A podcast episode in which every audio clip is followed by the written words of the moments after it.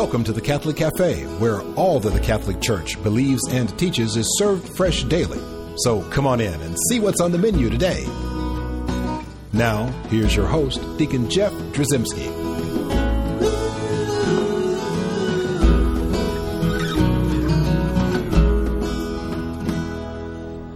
And welcome once again to the Catholic Cafe. I'm Deacon Jeff, and I'm sitting here with my co-host, Mr. Tom Dorian. Tom, how are you doing? I'm great, Deacon Jeff. How are you? Man, I'm doing fantastic. I bet you are. We have a, a wonderful topic today. Can't wait to hear about it. Well, today we're going to be talking about death and dying, as a matter of fact. That's going to be a difficult topic, possibly. Well, it can be, but I think what we're going to try to do is we're going to try to liven that topic up a little bit today, and we're going to try to, to, to look at death from a different perspective, I think. Okay. Uh, in fact, from a more comforting perspective. Okay. Um, while it can be a difficult process, uh, a lot of people don't really know what the process of dying is going to be like. I mean, so often the day we hear of, we know of, and especially we have personal knowledge of that medical diagnosis of an impending death and how are we going to deal with that. We're not 100% sure, but Right. I can say that nothing affects our families, our friends, in fact, uh, all of our environments quite the way that uh, the death does. And while it can be a tragic thing, you know, our actions, our attitude, and our awareness of God in these uh, final days of our lives can certainly be impactful to to all of those involved in this process. Oh, yeah. So our guest today is someone who's made it his personal goal to help to turn that tragedy of death into something quite beautiful. Okay. So let's uh, let's welcome him. Uh, it's Deacon Jack Conrad. He's a permanent deacon. He's been a permanent deacon for the last 15 years, and he was a corporate executive who took uh, early retirement three years ago just so that he could spend some more time with his grandkids, but also so that he could devote full time to his ministry. Okay. And so uh, he then got involved in hospice care, and he's now a chaplain manager for a major hospital. Uh, and Deacon Jack has been married for 40 years to his lovely wife, Linda. Uh, and uh, he's got uh, five children, four of which I believe were adopted. Wow. What he's going to talk about is his own personal story and how he came about being involved in hospice, etc. And so let's welcome uh, Deacon Jack to the table. Deacon Jack, how are you doing? I'm doing fine, Deacon Jeff and Tom. Good All to see you. Well, you have the honor of being the first deacon guest we've had on this program. Wow, I feel I do feel honored. Yeah, so we're giving you a special place. In fact, we ought to give him a special drink. What can we drum up for him at the Catholic Cafe? Well, you know how the waitresses like to arm wrestle? oh, yes. To get over here, Barbara's the waitress for today. Barbara. And Barbara will be happy to get you anything you like. We, All right, Cup of coffee or it's just black, just black. black. Coffee black. Mm-hmm. Well, wonderful. So, Deacon Jack, let's start at the beginning. I know when you hear the word hospice, mm-hmm. you know, I know I had this idea that hospice was something compassionate and it had something to do with end of life issues, but I wasn't 100% sure what hospice was. And so maybe you can sort of open our eyes a little bit about what, what does that term mean? You know, you're not unusual, Jeff, to have that kind of. what now, I've been it told mean? I, I am unusual in many ways. Well, you we, are. we won't go into that at this point. Thank you. But hospice is, is really an aspect when the time comes in all of our lives, and it will come to us in our lives, where we're no longer going to be able to be cured. We're not going to be able to be brought back, and any type of uh, medicine or any type of treatments are going to be able to solve the problems that we're facing.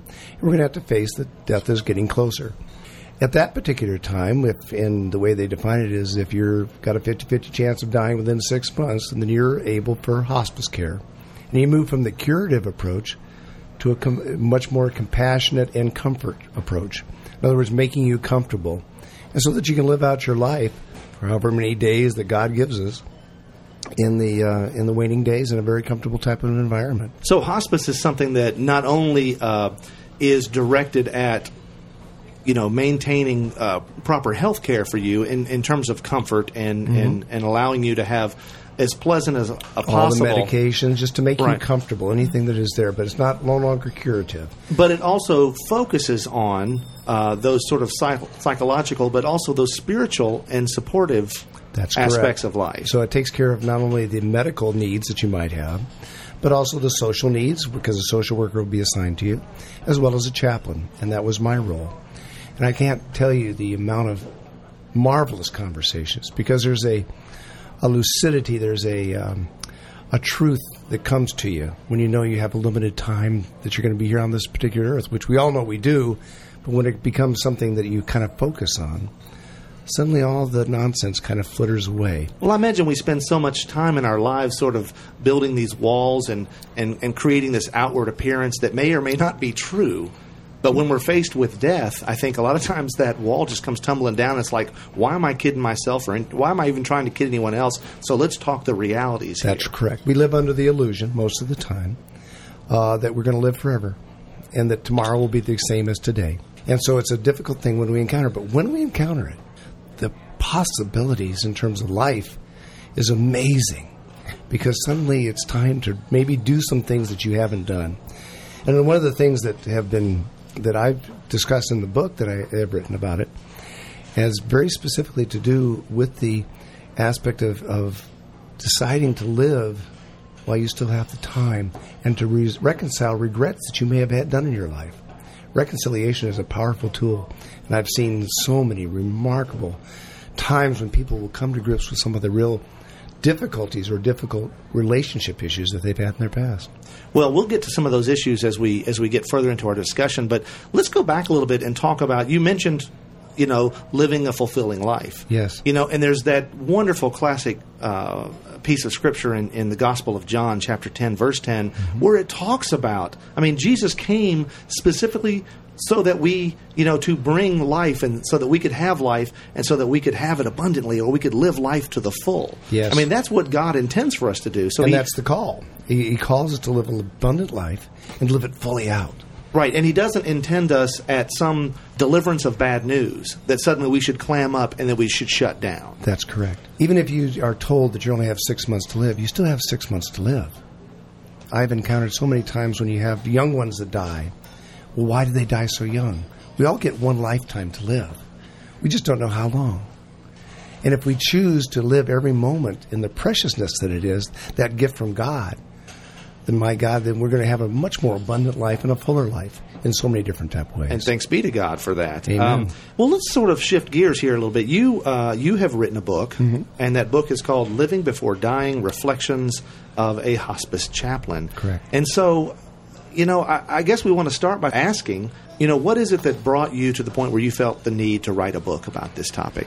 Well, it wasn't certainly by design. It was um, I was taking my master's in religion and as I was um, contemplating what final project master's thesis I would do, but uh, take a step back. As a hospice chaplain, you can't be anything other than compelled by the stories that you encounter. You're encountering people at the most real times of their life.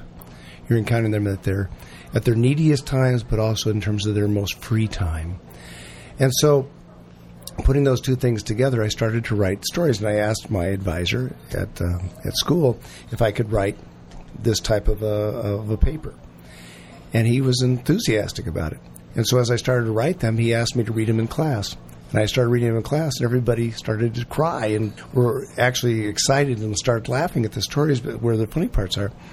And so they just encouraged me, and they said, "Well, you got to write this as a book." Now, are these actual stories of things that occurred? Uh, yes, these are actual stories of real people who have gone through these different experiences. Well, give us an example of what kind of a story we might encounter in, in this book. Well, one of the stories, the, the one of the ones I lead off with, which is kind of, I do it in a framework of terms of leading causes of life. We'll go into that in a little bit more detail.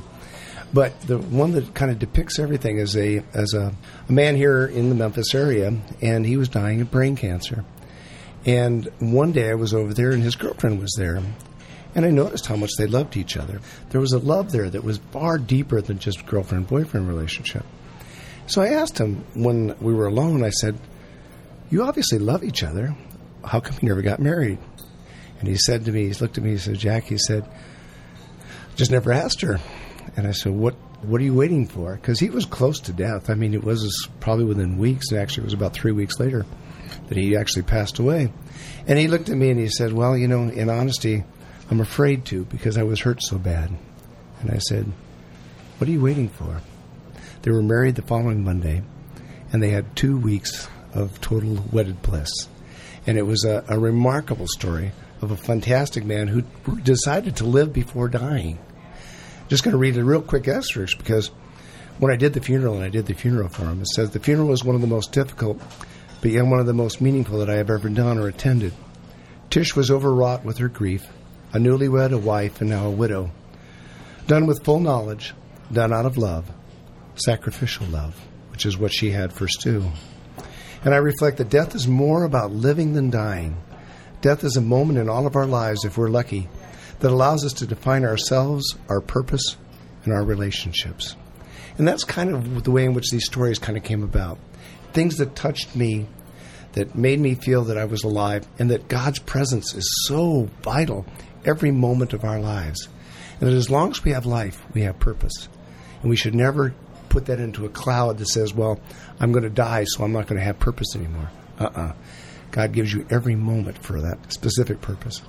And it's wonderful and very touching that, that God would allow those two the, the beautiful grace of, of experiencing uh, matrimonial bliss, yes. as you called it, mm-hmm. uh, you know, in the in the waning days of this uh, this person's life. Mm-hmm. You know, obviously, as Catholics, we, we understand and teach that that marriage is sort of a foretaste of our relationship with God. That mm-hmm. our marriage to our spouse on earth is much like that total self giving love that we're going to experience with God mm-hmm. in the next life. And so here was an opportunity for God to afford so much grace to some folks that really needed it. Well, in marriage, we get the capabilities. And, and like I said, I use the groundworks of the five leading causes of life, which are connectivity, which is the essential part of relationships.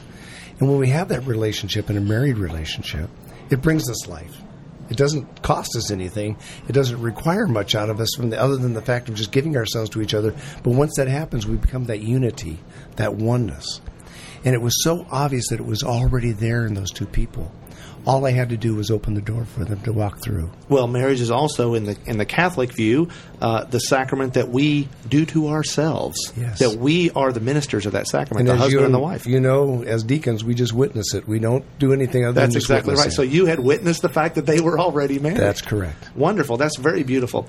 Um, we have so much more to say about hospice, and we'll do uh, do just that when we return.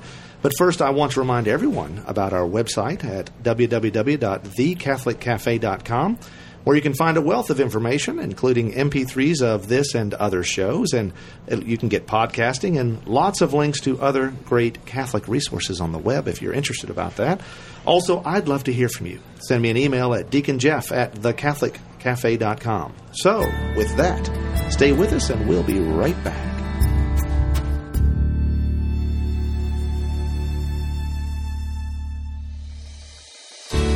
I'm Bess Drzymski, and this is another great moment in church history.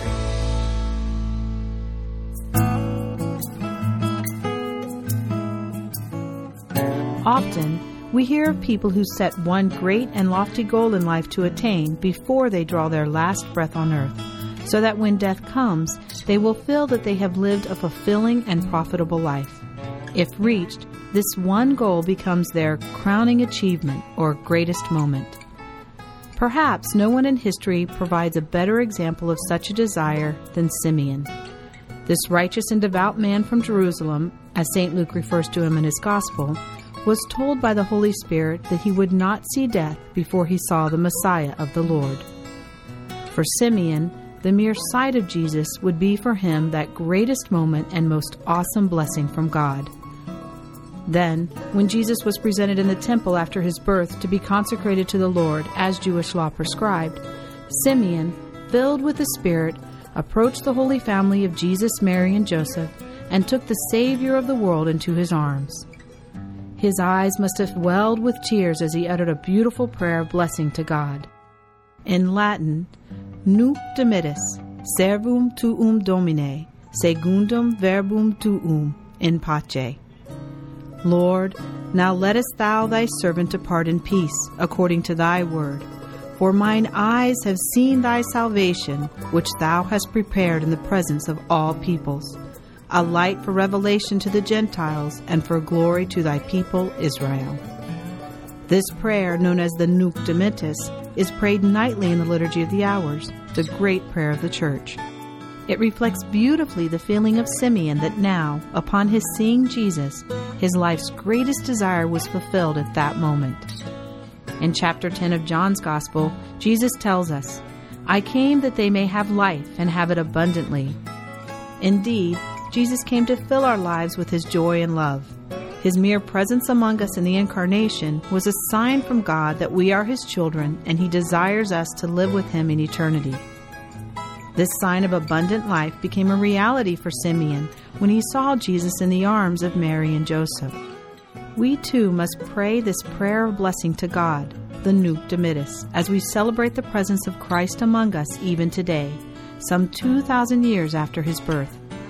He is present in his written word, in his priests, in his people who gather and worship, and most especially in the Eucharist. Before we draw our last breath, we too, like Simeon, must freely accept Christ's offer of abundant life. I'm Bess Drzymski, and this is another great moment in church history.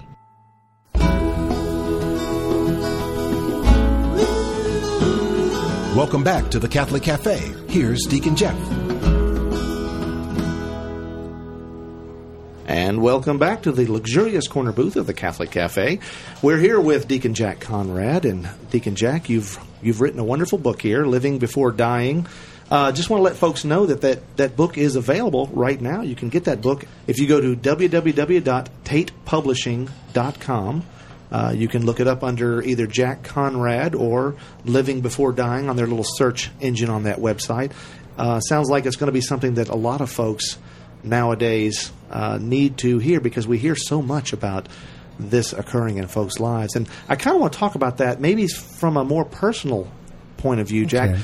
Where did you get this sort of inspiration? How did you feel like it it was your place to be involved in hospice?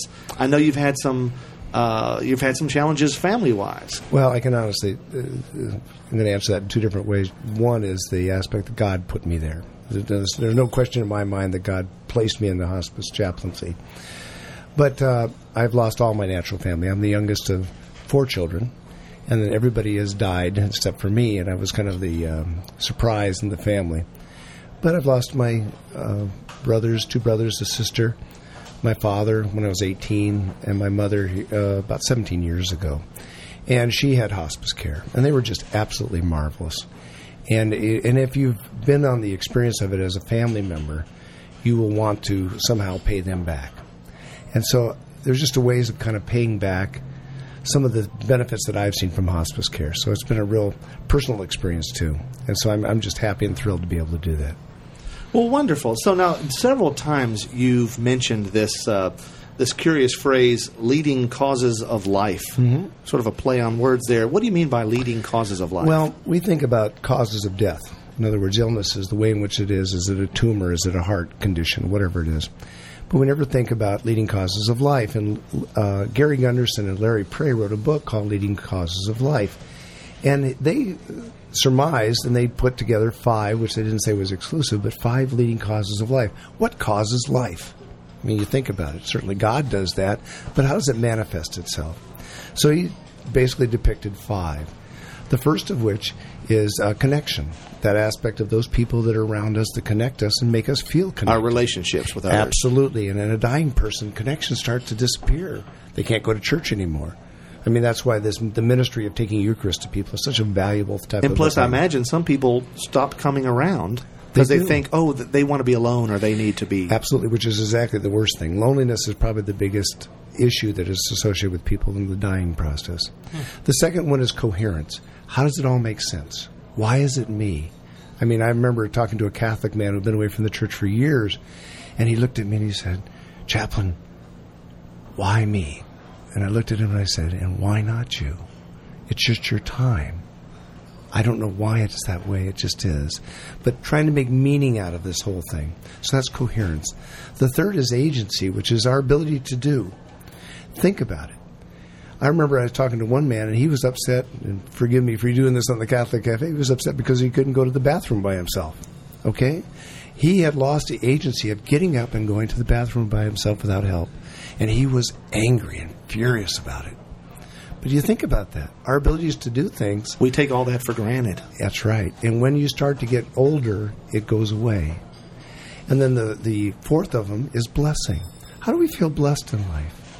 I mean, I have a rich and a wonderful family that I love and adore. I have a wonderful wife and stuff like that. I'm richly blessed by that. I have good health. I'm able to get around do things.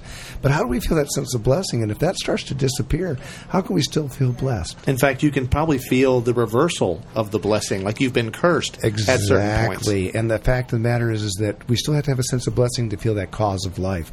Uh, in the hospital just the other we- other day, I, I noticed a couple sitting there, and they pulled a chair over to sit in the sunshine. To feel that rich blessing of sunshine coming through from God. It's the simple things sometimes. The simple things, and you become more attuned to that. And then the last one is hope. It's that, and, and as uh, Gunderson describes it, leaning into the future. It's that ability to perceive that there's something beyond this moment.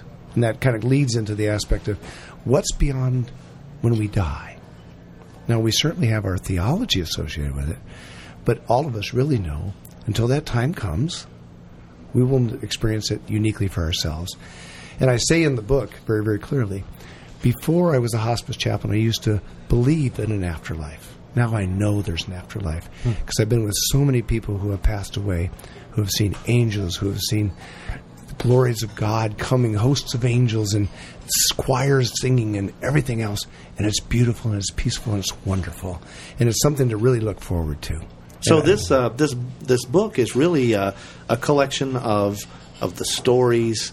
Uh, of of some of your musings and thoughts about this topic, yes. but framed around these five causes of life. That's correct, and I take stories for each one of them, and as a result of that, they it basically describes and it kind of takes that cause of life and says, "Here how it is lived," and then I also give examples of how it's not lived. Deacon Jack, you you also have in in your, in your book a, a curious phrase that states uh, "death matters in life." Tell us a little bit about that. If you think about it, when we encounter death, whether that be in a parent or whether it be in a, a, a spouse or be in, in anybody that is really close to us, even if the first time that we ever encounter it when we're young, I remember when my grandmother passed away when I was six years old, and I went and I looked in this casket for the first time. I'd never seen anything like that. And I looked inside, and that wasn't my grandmother. My grandmother was a robust, happy, laughing woman, and this was just a wisp of what she once was. It mattered to me. My grandmother was no longer there. If you think about it, all the deaths that come into life, and they will come, there's no getting around that. When those deaths come into your life, it impacts you. You make decisions about the way life is, whether God is fair or unfair. It has a lot to do I make the statement in the book as well as often about the fact that nobody dies without a theology, even if you're an atheist. Right. You still have a belief system. Absolutely. And the fact of the matter is, is that, and I can honestly tell you, those who have a strong faith system do much, much better in the closing days of their life. They know that there's something to look forward to. They know that there's something that it lies beyond what they're going through, and they look at it in terms of a joyful hope. So death does matter in life if we allow it to. And in fact, I think it can be a catalyst for some of those folks when you know that death is imminent. Yes. It's a catalyst to sort of spark that faithful experience and to realize that it, it cuts right through all the muck and the mire that we've created in life. All the and nonsense, it blazes through. Jeff, all the nonsense goes away. And suddenly you're really, and, and I can honestly tell you that, that I've heard, I had people tell me that they'll overhear our conversations that I'll have with people and they'll say, they never talked to me that honestly before. It's not that I'm something special. It's just the fact that there's no need to have any pretenses anymore. And it's this this whole concept of regrets, which I also cover in the book. They've done a study and says that we all live out regrets. Regrets of things that we've done and things that we haven't done. And uh, obviously, from our Catholic perspective, this is the aspect of the importance of going to reconciliation, to letting ourselves be free of what may be inhibiting us, but also from the aspect of what didn't I do? And it's taught me as I've gone through this, I'm going to live my life to the fullest for as long as I have it and you know I'm going to do things before the time comes when I may have a regret of not doing things or experiencing it. So you're saying that, that regrets actually can play a positive here in the Deeply experience. So, absolutely so. And and if you feel like you're having a regret about a, a relationship that you need to reconcile with or something like that, what are you waiting for? Go do it. Do it today because you don't know if you're going to have it tomorrow. And when you have that aspect of somebody telling you you only have a certain amount of time to live, it focuses you and it focuses you hard. And there's a lot of beautiful stories in terms of the, the, way in which this book rolls out, in terms of people that encounter that particular type of experience. So, looking back, and I know you're you're not even near the end of your your diaconal ministry here. Uh, mm-hmm. Uh, such a beautiful ministry it is. You know, what is one big overall overarching thought you have? This just sort of sum up your experience with hospice. When you see someone experience something positive in death, like this, and I know you've had many experiences with that. How does that make you feel? It makes me feel um, overjoyed when I see people actually embracing the aspect that they're going to be moving into a different type of a realm. They're going to be moving into their association with God. In my diaconal experience, most of my concepts in terms of life and death come back from an experience of a seven month old that passed away. And the family asked me to do the funeral. What am I supposed to tell a family who lost a seven month old? This little child had a very, very rare disease. And I came up with two things, which have now kind of the cornerstone of my belief about life and death. One, God doesn't give us one second upon this planet unless there's a purpose to it. We may never understand that purpose, but we have purpose. And then the second thing that's associated with that very, very clearly is, uh, in terms of the aspect of purpose is the aspect that we all have one lifetime, and there's no guarantee of how long that is. And if we view it in that type of a context and keep that focused in our lives, then you're never going to deny or take not miss the opportunities or have those regrets, if you will, in life. And to me, that's the, the essence of what life is. It's purposeful. God created it. God gave it to us. We should live it to the fullest every second of it. Wonderful. That's beautiful. Again, the book is Living Before Dying Reflections of a Hospice Chaplain. It's available on tatepublishing.com. Uh, and soon it'll be available at a bookstore near you, but right now you can go to tatepublishing.com and get that book. Deacon Jack, thank you so much for being with I us today. it. Thanks for the coffee. This is a wonderful, wonderful blessing of a ministry, and we're blessed to have you as, as part of this. Obviously, you've taken such a personal uh, attachment to this to this ministry that it's it's beautiful. It's it's it's played out so well. Well, thank you, Jeff. I really enjoyed it. Thank you. Wonderful. So let's uh, let's close in prayer. Heavenly Father, we know that you truly love us and desire us to seek you out and live so as to glorify you. Help us to live life to the full and grant us the graces we need to be always open to your will for us, to see your hand in all that we experience. We ask you to grant this through our Lord Jesus Christ, your Son, who lives and reigns with you in the Holy Spirit, one God, forever and ever. Amen. Amen. Thanks for listening to the Catholic Cafe. If you'd like to contact Deacon Jeff, send an email to deaconjeff at thecatholiccafe.com. The Catholic Cafe is brought to you by the Order of Malta Federal Association and is broadcast with ecclesial permission from J. Terry Steib, Bishop of Memphis in Tennessee. Join us again at the Catholic Cafe. There's always room for one more at our table.